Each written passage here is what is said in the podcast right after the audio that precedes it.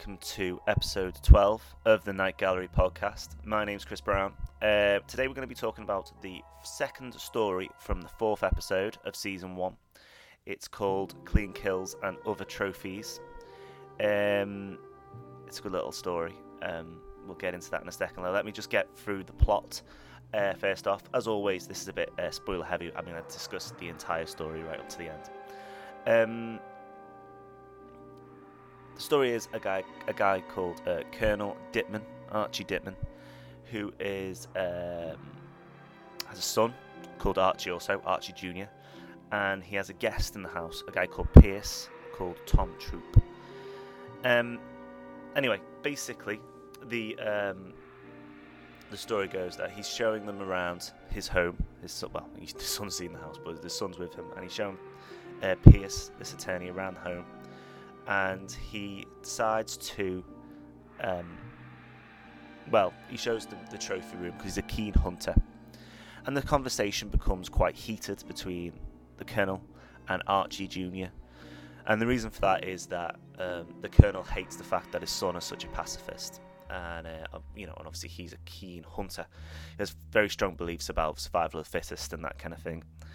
Um, he's quite boorish in truth the colonel Anyway, the colonel gets uh, gets into a, a row with his son, and he basically says that I will squander your entire trust fund, uh, which is worth a couple of million dollars, unless you uh, commit commit a kill, a hunting kill for me. If you kill a deer, and you have to do it in the next 24 hours. Um, this becomes incredibly heated. Pierce becomes quite worried about what's happening uh, and then Archie, riled up to a ridiculous degree, uh, pulls out a gun, pulls out the gun, the, the, hunting gun, the rifle that he's carrying, and points it at his uh, dad.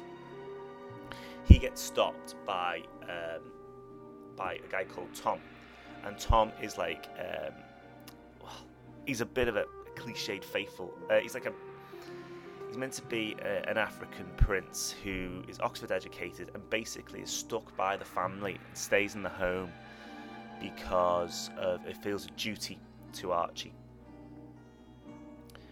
Um, but Tom, literally the last minute before he's gonna, before Archie Junior, I'm gonna just call him Archie. As long as before Archie kills the Colonel, he gets pushed out the way. Cue more angry kind of bro, you know um, shouting from uh, the father um, about how weak he is and that kind of thing. Um, and what we discover is that Tom, well, there's after after that, and everyone goes to bed. Uh, Tom is upset, uh, so upset in fact that he prays in a ritual, a pagan ritual. Anyway, the next day comes. Junior manages to kill a deer, but it's not a clean kill. Uh, he shoots him in the lung, uh, so the colonel's still not happy. Um, there's there's, a, there's quite a you know you, you, if you if you're gonna kill an animal, you've got to do it right in the colonel's book, and um, he's disappointed by what had happened. I think that's probably fair to say. He stomps off um, into the into his study and um, that's kind of it, really. I mean, um, he says he he complains to Tom that he feels unwell. Anyway, Tom leaves the study and uh, explains to Pierce that uh, what he'd done is um, pray to uh, a god of ven- well, to gods, his. Um, I mean, the, the quote is that um, gods of bush, gods of the Congo, of the rainforests, um, basically gods of vengeance, and um, prayed to them that um, he would get a just um, comeuppance. Um, the colonel get a just comeuppance. Uh, Pierce bursts into the study, and uh, and you see him like a, a, a, zoom shot into his face, and he's aghast at what's happened. Uh, and we soon see why. As basically, what happens then is Pierce ushers Archie Junior away uh, and says he'll he'll look after him effectively. Um, but we soon see what actually what actually happened when uh, Tom returns into the study, pours himself a drink from the bar, and um, toasts what the, the gods of vengeance had done, which is um, taken um, the colonel's head and put it on a, the wall as a trophy.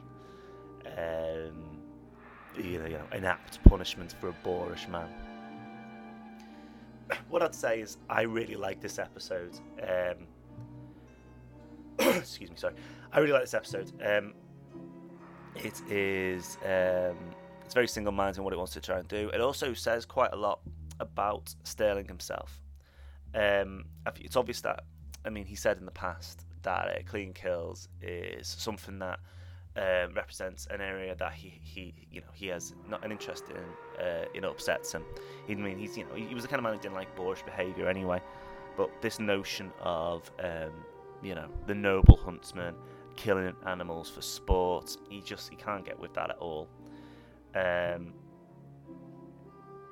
it's uh, you know it's a hatred of bullying, of uh, anger, of a very particular kind of man.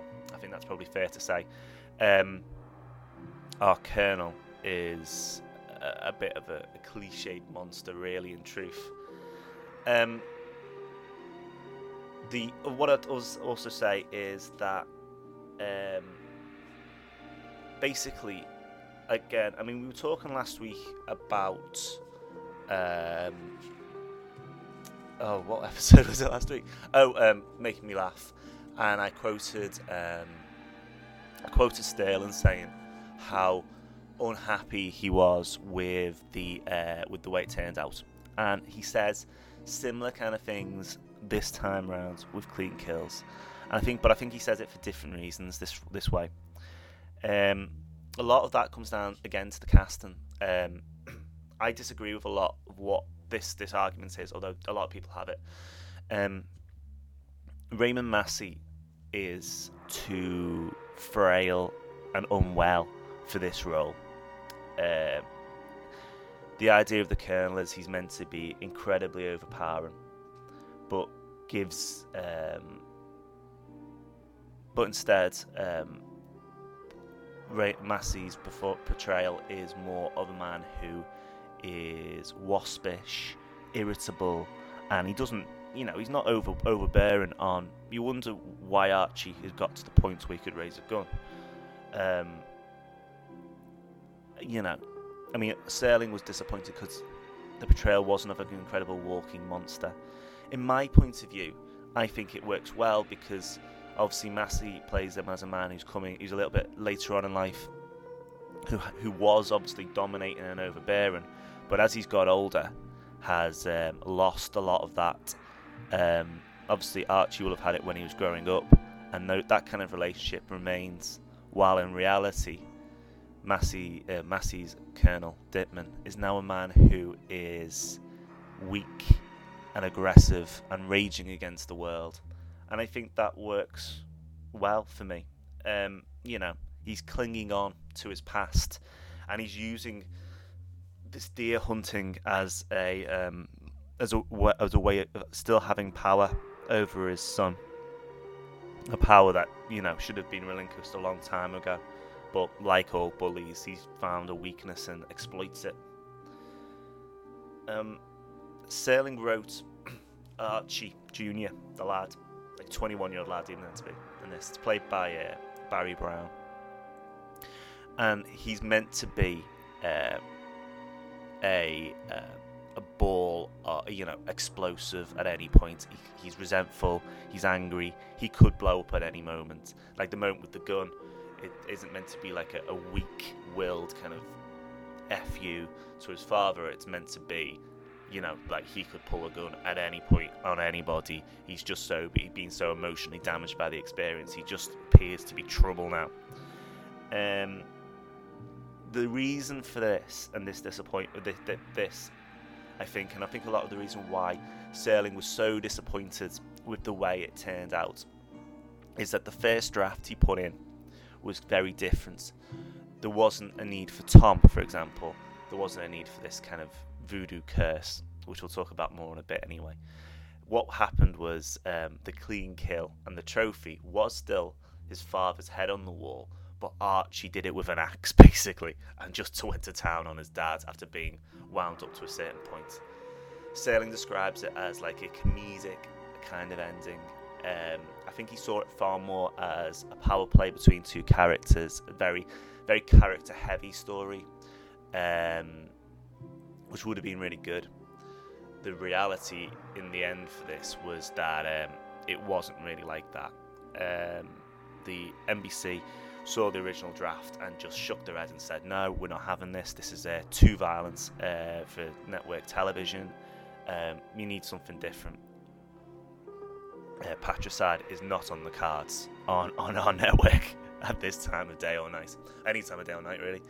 Um, so Serling went back and wrote in this kind of Congo curse.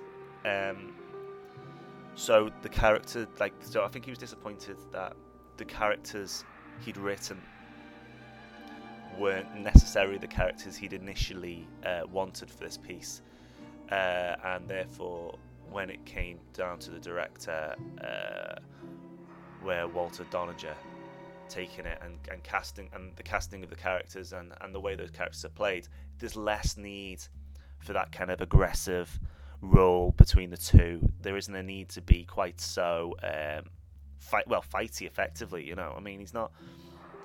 He obviously, I mean, Serling wanted the story to be a very different kind of story, and, and I think his disappointment in it comes from the fact that it wasn't that story, and the elements that were in it have needed to have been changed for different reasons, um, which is good. I mean, that's fine, but um, yeah, I, I, I think the uh, the curse is a great way to do it, but I could understand his frustrations as a writer.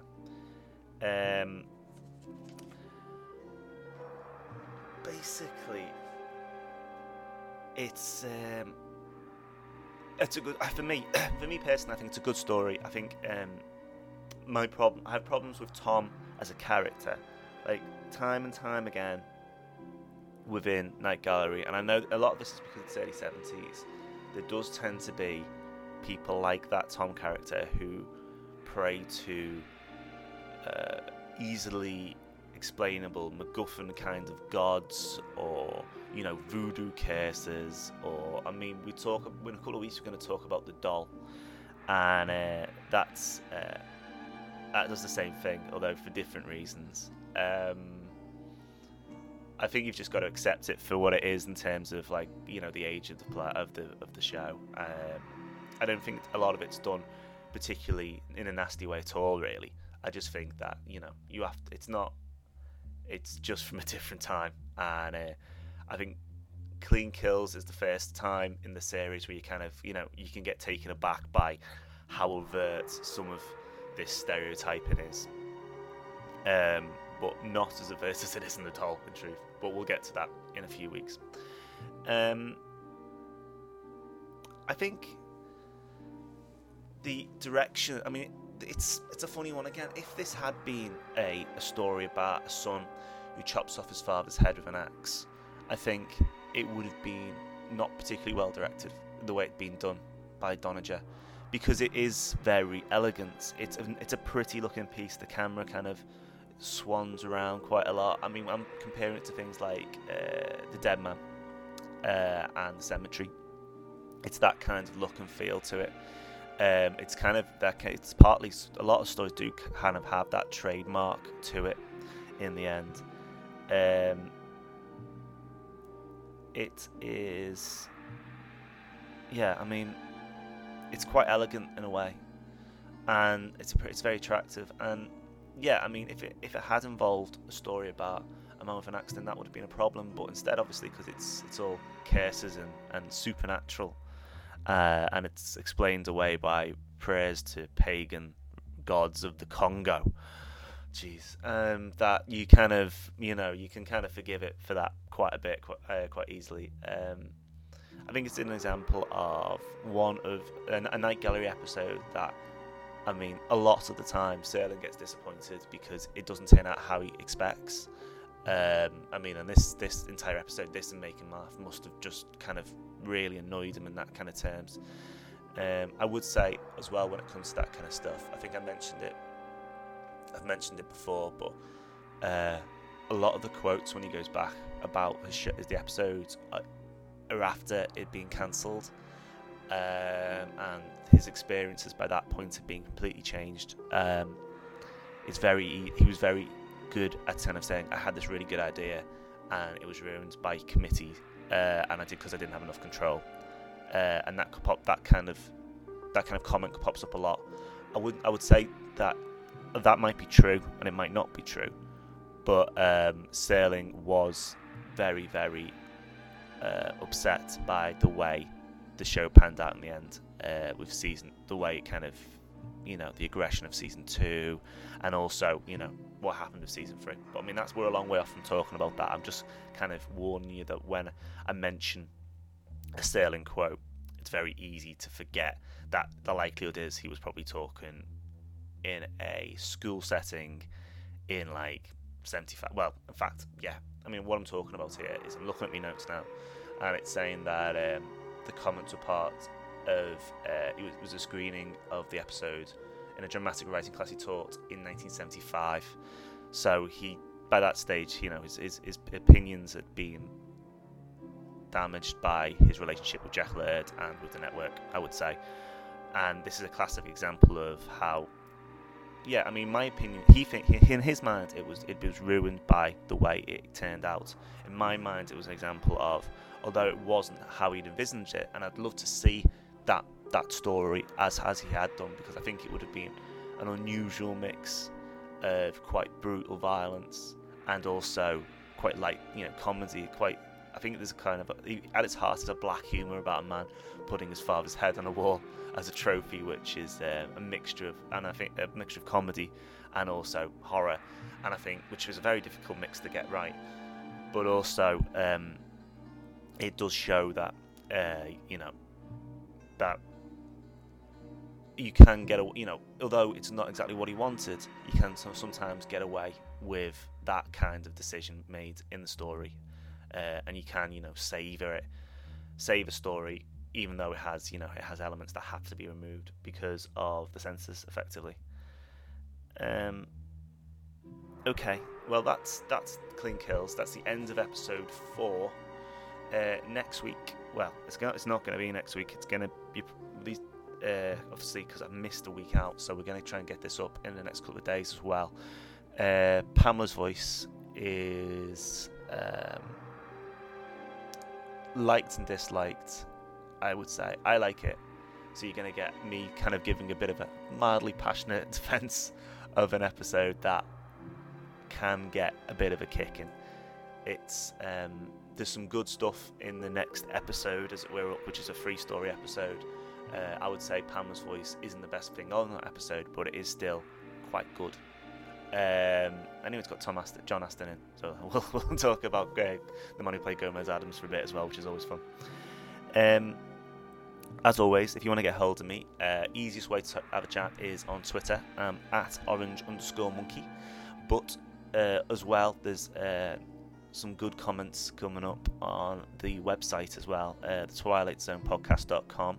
Um, the comment section uh, last week, um, well, it's more than last week now, but last week there was uh, my my opinions on Make 'em Laugh.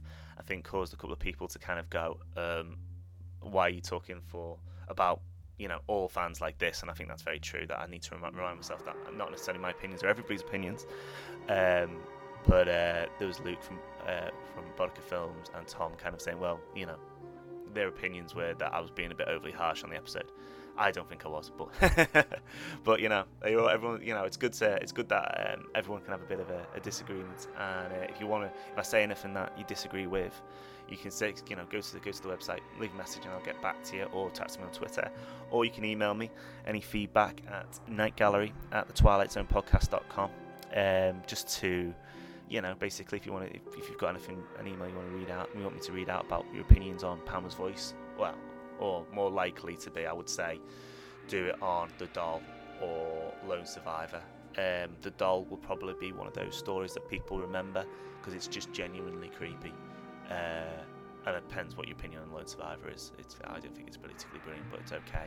Um, anyway, that's enough of my rambling. Um, I hope to speak to you soon. Well, I will speak to you very soon because Pam- I'm going to do Pamela's voice and get that up as well uh, this week, and then try and get back to weeklies. Um, as you can tell, my voice has been a bit all over the place, so I've not been able to not been able to chat this week. But um, hopefully, we'll be back on schedule very soon. Okay, speak soon, and um, for the next episode and Pamela's voice.